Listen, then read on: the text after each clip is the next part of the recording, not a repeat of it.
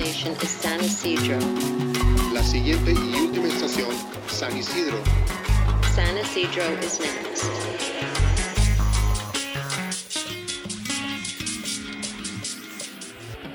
Welcome to the Front Arte y Culturas podcast.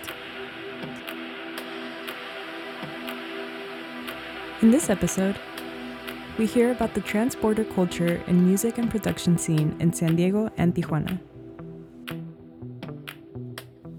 También cómo se celebró el 50 aniversario de Casa Familiar en Casa Fest. We hear from Vania Ramirez Mercado about her experience as a DACA recipient and the importance of the program. Y por último, escucharemos a Gina Aldama hablando sobre territorios robados de los indígenas en Baja California. We'd also like to take a second to thank our sponsors the City of San Diego and the Commission for Arts and Culture, the Mellon Foundation, and Casa Familiar. Stay tuned.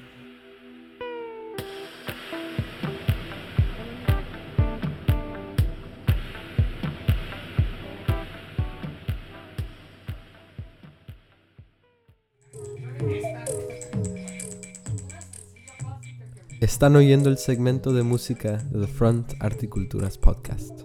Mi nombre es Héctor y hoy vamos a expandir un poco en el mundo de la música, producción en Tijuana y la zona transfronteriza. Me junté con Enrique, el presidente de Bulldog Productions y director de Black Box, para platicar un poco sobre lo que es la producción y cómo se genera un evento en la comunidad de Tijuana. E incluso estaremos oyendo a Memory Leak, una banda de shoegaze de Chula Vista. Entonces, nada más que decir, enjoy.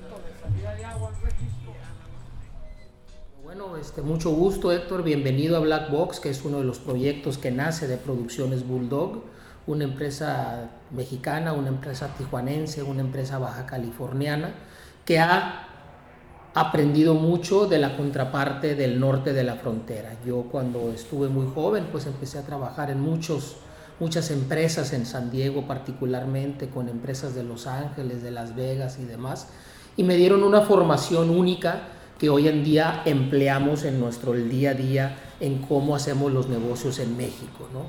Dos países, dos culturas, dos formas de hacer negocios muy distintas, pero al final del día que coexisten unas con las otras y más estando en la frontera en la que estamos situados nosotros.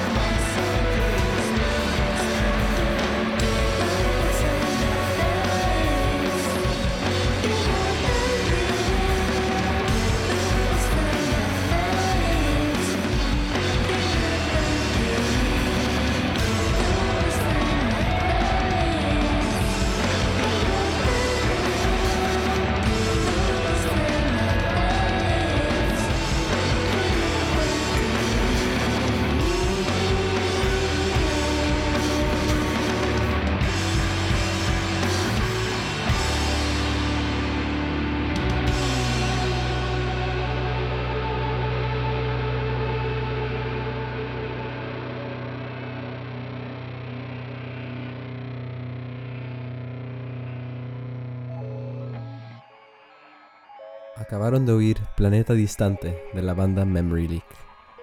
Si gustan oír más, pueden escucharlos en Spotify y cualquier streaming platform que tengan. Continuamos con Enrique. Cuestión. Hace 30 años fuiste a Iguanas, Sí, fuiste a, al- a la Rebu, Sí. estuviste por todo lo que fue antes, bueno, ahora es el Mustache, pero Ujú. muchos otros sitios similares. ¿Qué ves en esa escena de música y cómo lo comparas a lo que ves aquí en Tijuana ahorita mismo? Bueno, Mustache es más, es más un proyecto contemporáneo al nuestro de Black Box, pero anterior a estar en Black Box, eh, nosotros fuimos o yo fui uno de los creadores del foro. Eh, el foro hoy en día es lo que en- antiguamente era el Hayalai. El Palacio Hayalai pues, fue uno de los, o es todavía uno de los íconos eh, eh, arquitectónicos que identifican mucho a nuestra ciudad de Tijuana. Y me tocó participar en el proyecto que transformó a ese edificio en un recinto. Y estuvimos ahí siete, casi ocho años trabajando para crear el espacio eh, multifásico que hoy ya se quedó pues bautizado como el foro, pero nosotros fuimos los que lo convertimos en ello. Anteriormente habíamos tenido otros espacios, uno que se me viene a mente se llamó Live Cantina, que era justo en la terraza de donde antes era el Iguanas, Eh, pero yo cuando entré a ese espacio se llamaba Azul, era una discoteca, y tenía una terraza donde lo convertimos en un espacio que se llamó Live Cantina, y ahí también estuvimos una temporada haciendo eventos, este, y pues bueno, buscando otros espacios que ha cambiado eh, pues mucho, eh, ha cambiado mucho el público, ha cambiado mucho la ciudad, ha cambiado mucho el hábito que tenemos nosotros de asistir a eventos. Eh, Tijuana se ha caracteriza- caracterizado como para ser una, una ciudad turística en, en todos los frentes, eh, en el que me compete a mí hablar el día de hoy, pues es en el cultural y musical. Musicalmente hablando, pues Tijuana hoy en día pues es un precursor de nuevos proyectos, un lanzadero y un semillero de muchos artistas, pero tristemente, en mi opinión, pues ha estado todo muy desorganizado, ¿no? No hay como un movimiento que se identifique como de Tijuana, como lo hay, por ejemplo, en Monterrey o en Guadalajara o en, inclusive en Mexicali. Eh, y eso pues se debe a que pues está cambiando todo el tiempo este, este paladar de, consumo eh, local para buscar cosas distintas, ¿no? Que es lo que yo creo que nos caracteriza eh, en el espacio de Black Box, de que siempre estamos buscando innovar un poquito, eh, eh, explorar un poquito y como yo lo llamo, pues es que es mi laboratorio de experimentos, ¿no? Aquí buscamos tener proyectos de todas facetas de los que podemos nosotros identificar que caben dentro del espacio donde estamos ahorita situados. ¿Cuáles son tus bandas favoritas? Así muy simple. The Clash es mi banda favorita, Queen es una de mis bandas favoritas, ACDC es una de mis bandas favoritas, pero también eh, mi banda favorita es la que voy a conocer mañana. Mi banda favorita es la que voy a conocer la semana que entra. Mi banda favorita es la que acabo de conocer. Eh, tengo mi gusto, que esa es la que te acabo de pensionar, pero mi banda favorita es la que nunca he escuchado todavía y que me va a hacer voltear y me va a hacer escuchar y me va a hacer entender que hay cosas nuevas que no conozco. La música creo que es algo que te exige, que si tú te encasquillas en un gusto, pues pierdes la oportunidad de conocer muchas otras cosas que te pueden enriquecer de, la música, ¿no? Y principal cosas que están innovando cada vez, que están sacando, que están tratando de crear, eh, pero estamos buscando, eh, pues digo, descubrir un poquito más cómo podemos contribuir a las escenas que están fuera de nuestra ciudad. Y, y Black Box es uno de esos ejemplos donde lo que estamos tratando de, de- de crear es distintos lugares, distintas ciudades más Black Box para poder tener un circuito un poquito más grande. Entonces esa es una faceta en la que ahorita estamos empleando tiempo y esfuerzo para ver si logramos eh, identificar esos nuevos mercados a dónde crecer, pero eh, pues los, a los que nos siguen, pues acabamos de cumplir 13 años aquí en Black Box, nuestras redes son Black Box Tijuana, estamos en todas las redes eh, como Black Box Tijuana. Bulldog Productions está como Bulldog-prod en Instagram y este, Producciones Bulldog en Facebook. Eh, estamos ahorita explorando la nueva herramienta de, de, de, TikTok para poder implementarla también a nuestra comunicación. Este, pero tú mencionaste algo muy importante que nunca va a desaparecer, o por lo menos mientras yo esté aquí presente, espero que nunca desaparezca, que es salir a la calle y, hacer la promoción, eh, que se traduce, como dices, un poquito, un poquito del marketing, pero ese volante, ese póster, esa cartelera, para mí es una manera siempre de tener una invitación en mi, en mi bolsa para poder invitar a una persona que me encuentro en la calle y decirle, mira, esto estamos haciendo mañana, te invito, ve a escuchar esta música, compra un boleto para que puedas contribuir a este nuevo proyecto que estás haciendo, porque es una cadenita, ¿no? Si tú estás comprando el boleto, no es que me estás ayudando a mí, estás facilitando mi trabajo para que al final de cuentas haya más música y que salgan más proyectos y que esos grupos que están trabajando para llegar hasta aquí, para poder crear, pues al final de cuentas tenemos que entenderlo como un negocio.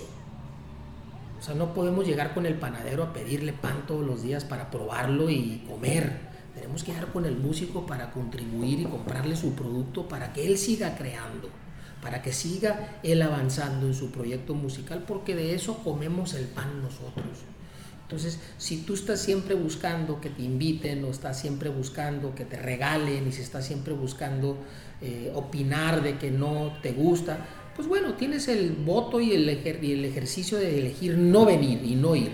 Pero si vas a venir y si quieres ver un grupo, compra tu boleto para que contribuyas a que ese grupo subsista y salga adelante. Porque si no, no eres su fan. Eres alguien que está aprovechándose de un público y siempre estás buscando a tu amigo o al promotor o a la estación de radio.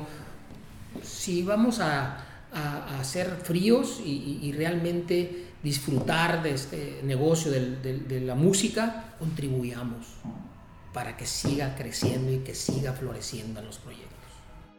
Eh, mi nombre es Enrique von Borstel, soy de Tijuana, nacido en San Diego, pero criado en Tijuana.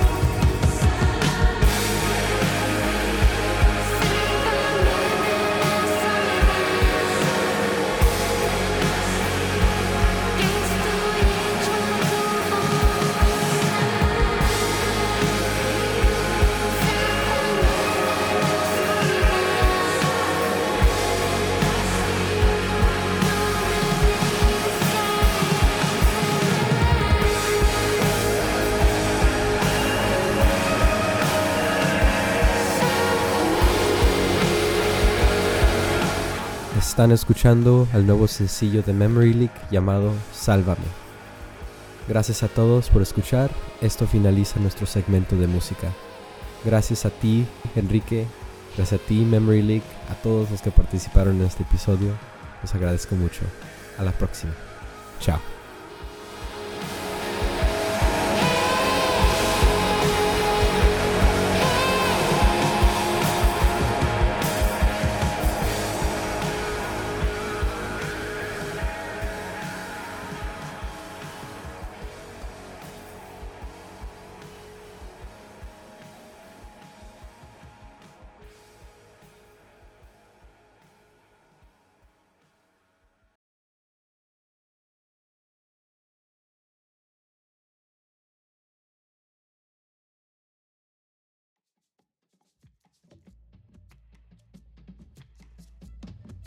Mis raíces son de México, pero no soy de allí, ni soy de acá. Pero desde aquí y desde allá, mis raíces brotan vida que alcanzan hasta la eternidad. Ni de aquí ni de allá, mi alma anhela la libertad, ser libre de las ataduras que dicen que no pertenezco en ningún lugar.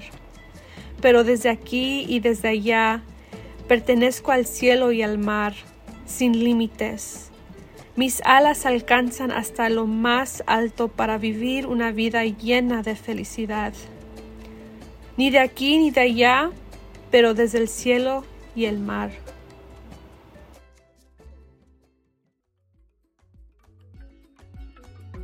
My name is Vania Ramirez Mercado, and today I will be sharing with you all my experience as a DACA recipient. Uh, but before I get started, uh, for those who don't know what DACA is, uh, DACA stands for Deferred Action for Childhood Arrivals, and this is a program within the Department of Homeland Security which allows for certain undocumented Americans to have their deportation delayed, as well as obtain a temporary work permit that lasts uh, two years, has to be renewed every two years. Um, so, to be eligible for this program, a person must have been uh, the age of 30 or younger as of 2012, which is when the program was established. It was established in June of 2012 during Obama's presidency. Um, you also had to be have to be enrolled or have graduated from school and not have any felony convictions. I came to California to America in 1994. I was only two years old, um, a few days away from my third birthday. My parents didn't want to come to America for the American dream. Uh, they actually came because they heard the voice of God telling them that they needed to move to California to help their pastors. Um, it was literally my mom always tell, tells us that my dad came back from a trip to California and um, he just told her, Pack your bags, pack everything, we're moving to California. it wasn't something that they planned for months. So I don't remember everything. What I know is from what my mom told us growing up. Uh, 1994, we moved to Santa Clarita, and that big earthquake hit. Uh, our first big earthquake, I think it was like a few months after we moved to California. Um, that pushed us down to Venice, where I was raised, and growing up there was very happy. Um, I didn't know anything about my legal status. It was the the least care I had in the world, right? I didn't have those types of worries cuz I was just a little girl. And then I got to the age of where you start thinking about your driver's license, you start thinking about your first job, um, and that's that's when I actually found out about our legal status, my legal status, that um, I wasn't going to be able to get my driver's license. I wasn't going to be able to get my first official job.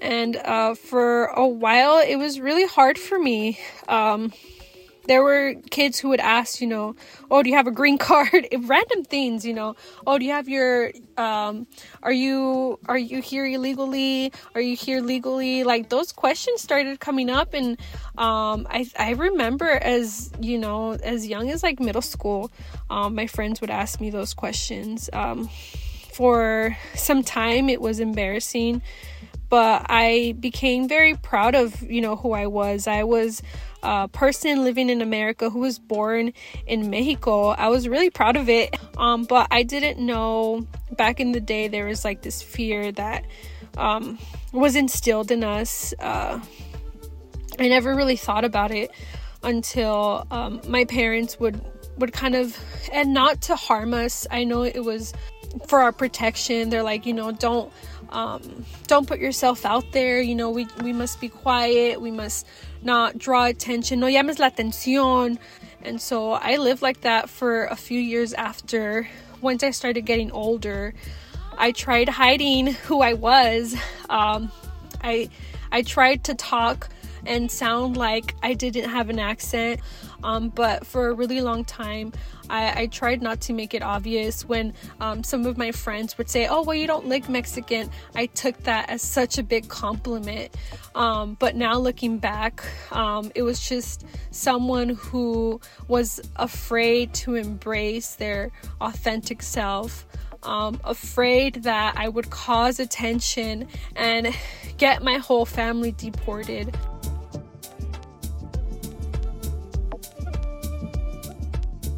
That's kind of a little bit about how I grew up, you know, struggles going back and forth like, oh, this is okay, you know, that this is my situation. This is not okay. I shouldn't talk about this. I should talk about it.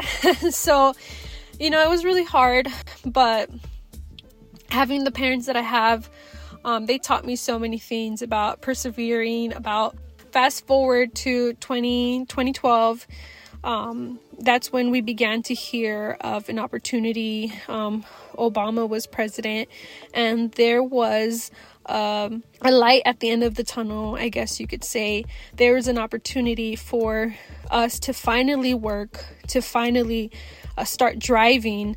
And I actually remember that morning waking up and my mom called us downstairs and she's like, Have you seen the news? Have you seen the news? Have you heard what's happening? And she said, You guys are going to be able to work.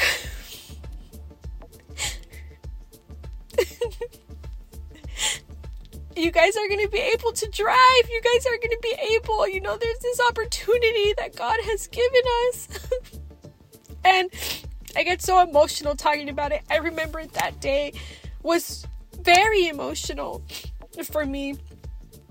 I was so excited that I was finally going to be able to start my start my life in a sense, right?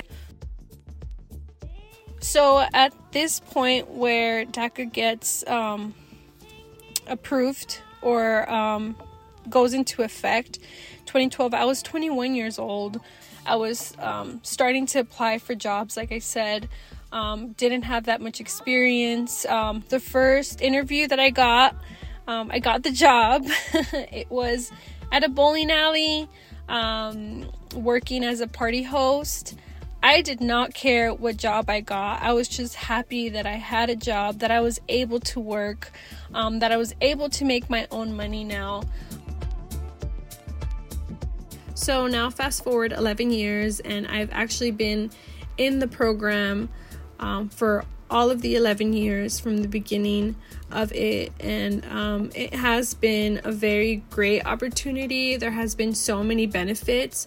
Um, there was a survey that was taken um, by 1308 daca recipients and it showed that 95% are currently working or are in school a lot um, have been able to get their bachelor's and their master's and are able to pursue those careers that better fit their education that they received.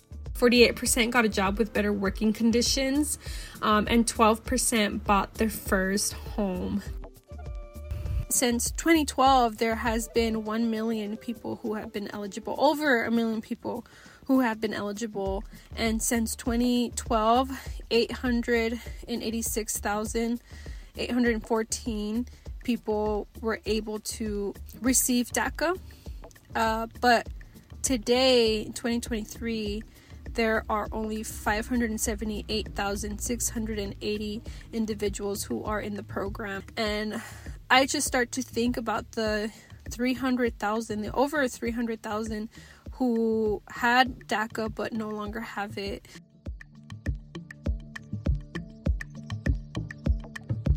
The DACA program has been under attack since 2017 when the Trump administration tried to end it. And since then, DACA has been in court proceedings multiple times. These are just a few struggles that that we go through as a DACA recipient. Um, I do understand though, and I do acknowledge that um, having DACA is a privilege as well. But I also believe that DACA is just not enough for a lot of us, for all of us, not just those who are DACA, but all of the other undocumented community. Um, there should be permanent protection for those who have lived here all of their lives, those who have known um, America to be their only home.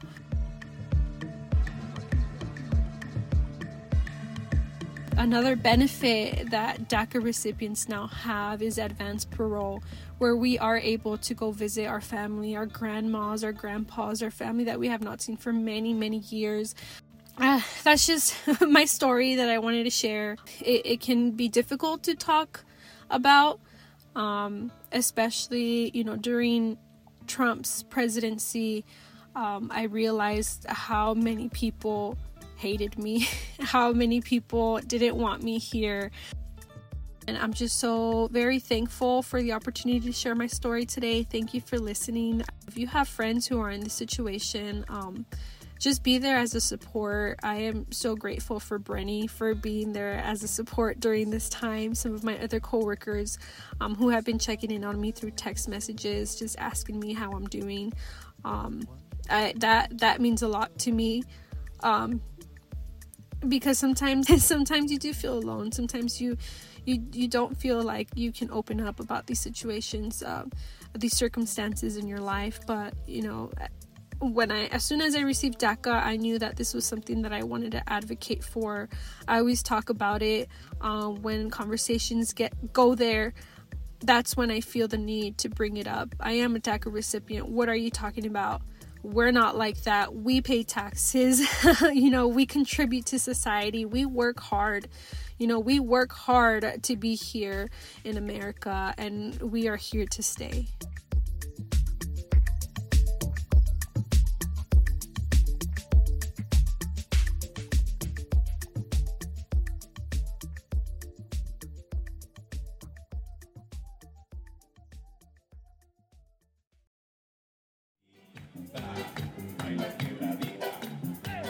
We are at Casa Fest, October 7, 2023.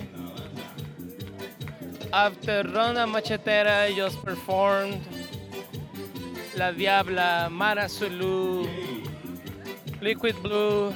It's been a long, long day, very hot, but great music. People are dancing. It's awesome.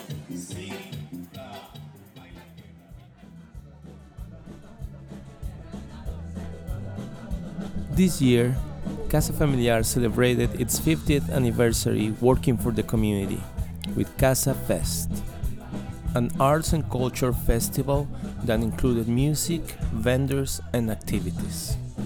Community members, sponsors, supporters joined us for this all day event at the Waterfront Park in San Diego on October 7.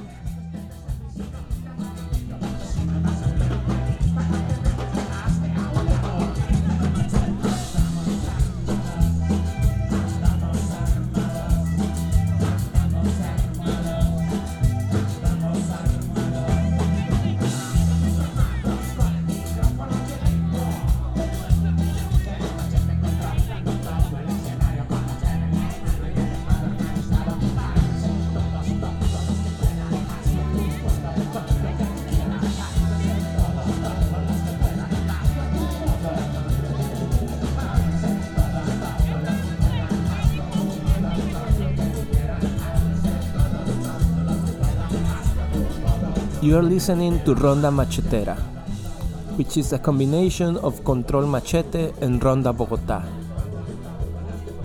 Ronda Bogota was the band behind Celso Piña, and now they are joined by Pato Machete. we had the opportunity to talk with Ruben Piña, one of the members of Ronda Bogotá and brother of Celso Piña. Here we are.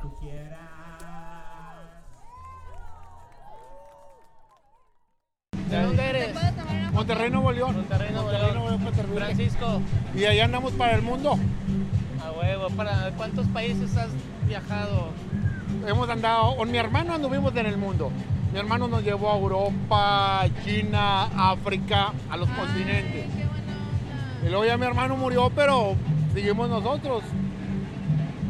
Legado de él, que él claro, empezó. claro. Nosotros, fíjate, nosotros empezamos en el año 1975. Ustedes todavía no 75. nacían. Yo- yo 75, 75. Yo nací en el 7-6. Bueno, todavía no nacías, todavía no nacías y pues tú muy menos. Entonces, Tú menos. entonces empezamos nosotros en el año, pero bien huerquitos. Yo los Yo vi, creo que en el 2000, en el 99, algo así. ¿Dónde, dónde nos viste? En el Palacio de los Deportes en el DF. Ah, en el Palacio de los Rebotes. Pero no, pero, pero afuera. Como Ah, afuera sí tuvimos. Ajá, ahí los Estuvimos vi. con esta Natalia Lafourcade, parece, afuera. Algo así, algo así. Eh, algo así. Funciona, funciona donde quiera. Sí. Nosotros hemos funcionado en muchas partes donde la gente no baila. Y empezamos a tocar y la gente baila. Marruecos y esa parte no donde son partes muy frías. Sí, donde es. no saben cómo se baila, pero aprendieron ese día. Ok. Gracias, hermano. Suerte. gracias. So we are here with Monica Hernandez, the lead in the Casa Fest anniversary. Uh, ¿Cómo te sientes, Mónica, después de todo el día? I feel great. You know what I mean? Like right now we have a who's like from Tijuana. No, so much everything coming coming full circle. You know, celebrating our 50th. People that have been with Casa since all of us since we were kids, and now you know, kind of they get their opportunity to give back. Right. So that's been beautiful. Another thing that I've really, really enjoyed, aside from how much staff has really stepped up, we've all been so going through so much craziness, so much madness, and everybody's going out of their way to still like pull this off. But um, all the different genres of music that we have, and I've had people who've never been to a reggae show, and they're like, "What is this?" You know what I mean? Or people who had never like really heard cumbia from like the we have such a uh-huh. yeah we have such a spectrum of different folks like within staff within here in the community so being able to expose them to new mi- music and different genres and seeing them just everybody enjoy and having such a good time that just fucking fulfills my heart you know? And and so much support. So some some of the shout outs to the band like louis from revival you know grew up in san isidro. Like some of the folks of like la diabla de tijuana you know like también ahí in the same kind of neighborhood. Este Anáhuac from tijuana no. Uh, like hardcore san isidro all his life este and just seeing like even people that weren't performing that are from San Isidro being here to support. Some of the DJs over here like um, Bucky and on some of the other neighborhoods. We have a really like strong connection with Barrio Logan right? So there's so much support from that neighborhood too. You have you know Betty Banks who donated all her time. Um, and act- I have to circle back to Black Box you know the new generation of like up and coming people that grew up in San Isidro and now want to create underground like creative spaces so that when the front kind of started they remind me a lot of us you know when we were just starting and they have that kind of similar spirit they're creating space where people from the neighborhood can come do their thing and they're here supporting us as well you know so it's it's beautiful It's beautiful. Well, thank you, Monica. And you're listening to Norte, who just started playing. So let's go and dance. let's do it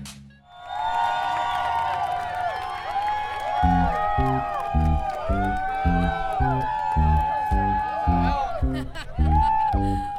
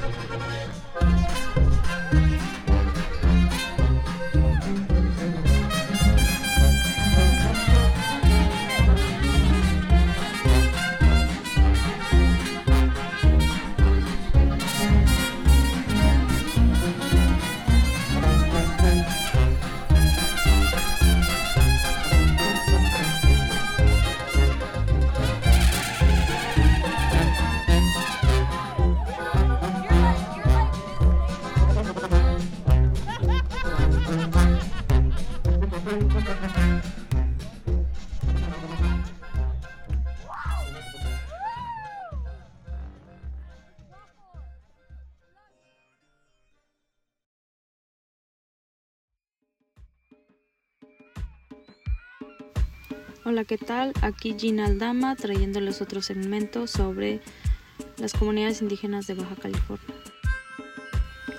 Baja California, la tierra privatizada, el territorio robado a los indígenas.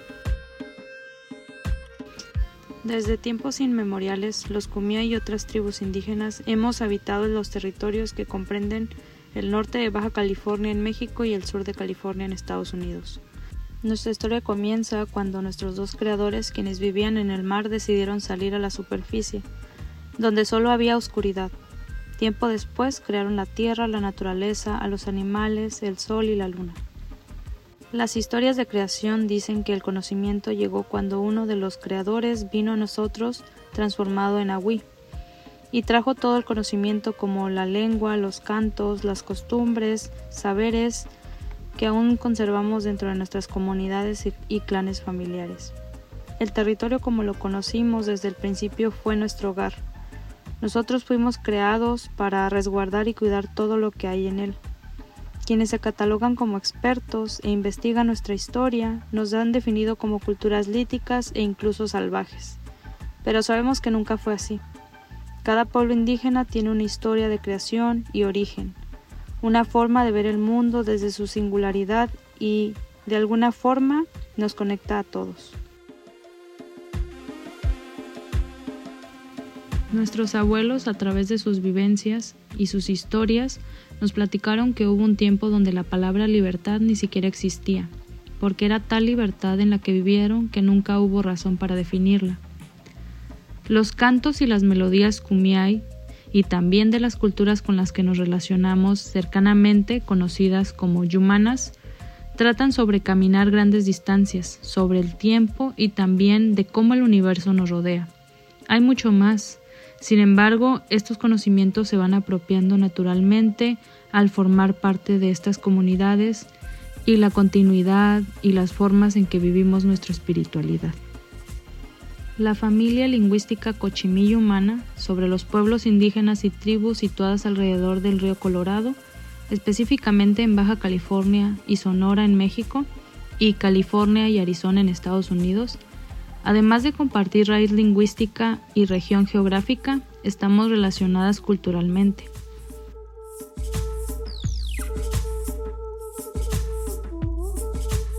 Los Paipai, Quiligua, Cucapá, Coal, Cochimí y Cumiay, quienes formamos parte de los pueblos yumanos, actualmente nos encontramos en pequeñas comunidades y delimitaciones territoriales, dentro del estado de Baja California y Sonora.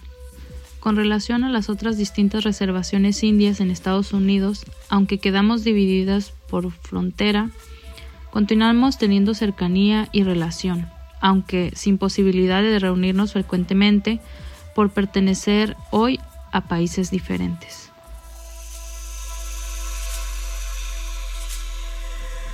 Previo a la colonización europea, los Kumiai nos movilizamos por un vasto territorio que iba desde el oeste a la altura del Salton Sea en California, cruzando el desierto y la Sierra Juárez hasta Santo Tomás en Baja California. Nos guiamos por estaciones del año, siguiendo rutas, parajes donde se solía recolectar, descansar o llevar a cabo actividades ceremoniales.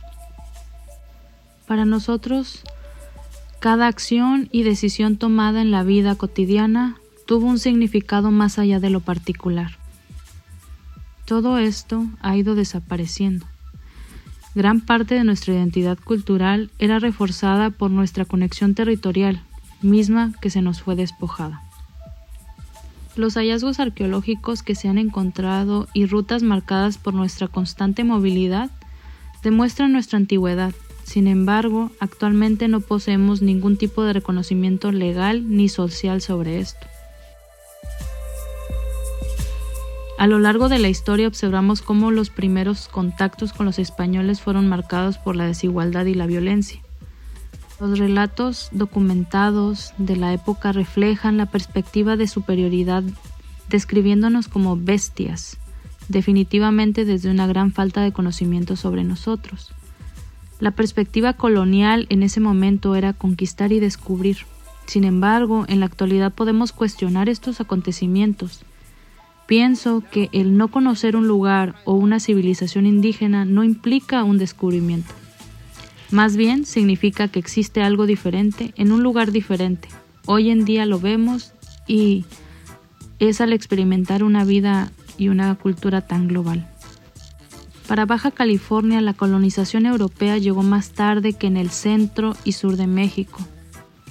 Cabrillo fue uno de los personajes que se reconocen por haber explorado en 1542 este territorio y que hoy en Baja California incluso este acontecimiento se celebra y conmemora, lo que para los pueblos originarios del estado representa un, un gran retroceso al incentivar y aplaudir los despojos y la violencia con la cual se llevó a cabo todos los procesos históricos. Además de mencionar que no hay conmemoraciones ni espacios públicos para las comunidades indígenas en Baja California. Acciones que nos siguen manteniendo en, el olvido y en el pasado. Para el año 1500 se calculaba que en la península había más de 50.000 indígenas.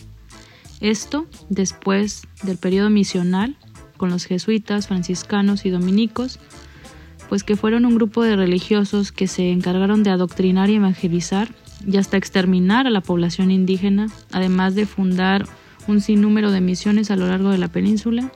Mantenían en deplorables condiciones, eh, con esclavitud, las enfermedades que ocasionaron casi la desaparición de la población indígena. Para principios del siglo XIX, no había más de 8.000 habitantes en el territorio, esto contando indígenas. Es así que en el norte de Baja California y con muy poco territorio es como las comunidades nativas persisten aún. Hacia Baja California Sur solo quedan vestigios de monumentales pinturas rupestres, senderos y sitios que desde miles de años atrás las poblaciones indígenas y originarias ocuparon a menudo se habla sobre las misiones como acontecimientos históricos aislados, recordándolos incluso como victorias en la consolidación del proyecto de conquista. Estos discursos glorifican a los más grandes explotadores y descubridores de las tierras de nadie. No obstante, para los pueblos indígenas este periodo representa todo lo contrario. Los Kumiai fuimos divididos a mediados del siglo XIX. Al realizarse la delimitación de la frontera entre México y Estados Unidos, aún no se nos reconoce como pueblos originarios binacionales, puntualizando que esta línea no ha solo dividido un pueblo y familias, dividió el rumbo de nuestra historia. Hoy, en el lado mexicano, nos encontramos Juntas de Nejí, Peña Blanca, San José de Tecate, Aguaje de la Tuna, San José de la Zorra, San Antonio Necua y La Huerta, mencionando que anteriormente había más asentamientos como Jamatay, Ticuán, Jatay, áreas de La Joya, Bajamar, Santo Tomás, toda la costa, lo cual fue lo primero que perdimos. Desiertos, ¿no? Las sierras, la rumorosa, y que hoy ni siquiera se reconocen como parte de nosotros, de los indígenas actuales. Sin mencionar que tras la llegada del régimen ejidal para el reparto de tierras en la península, para nosotros significó que solo unos cuantos se convertirían en los dueños legales de todos los lugares que visitamos y ocupamos con regularidad. Para los pueblos indígenas quienes desenvolvemos actividades libremente, esto fue un cambio radical, siendo obligados a mantener un sistema externo a nosotros, a nuestra forma de vivir.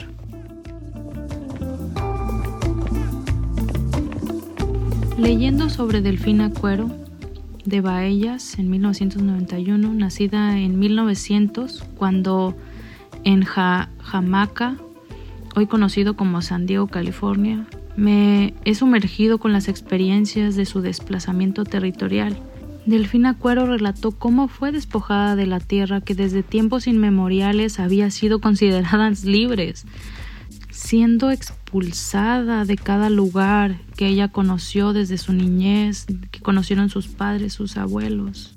Posteriormente, describía que poco a poco fue forzada a vivir en una forma que no era natural para ella.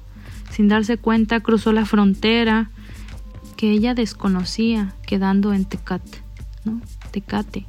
Años más tarde, cuando intentó regresar como ella lo acostumbraba, no le permitieron regresar porque le faltaban documentos, porque no era considerada ciudadana americana. Creo que durante la historia nuestra gente ha vivido y ha sufrido bastante despojo territorial y es bueno para mí puntualizarlo y dejarles a ustedes una duda sembrada, ¿no? De dónde o de qué, qué historia tiene la tierra que estoy pisando ahora.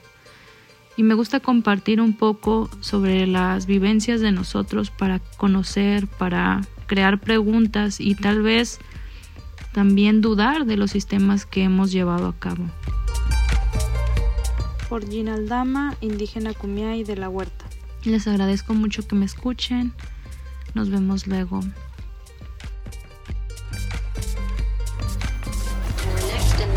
San Isidro. La siguiente y última estación, San Isidro. San Isidro is next.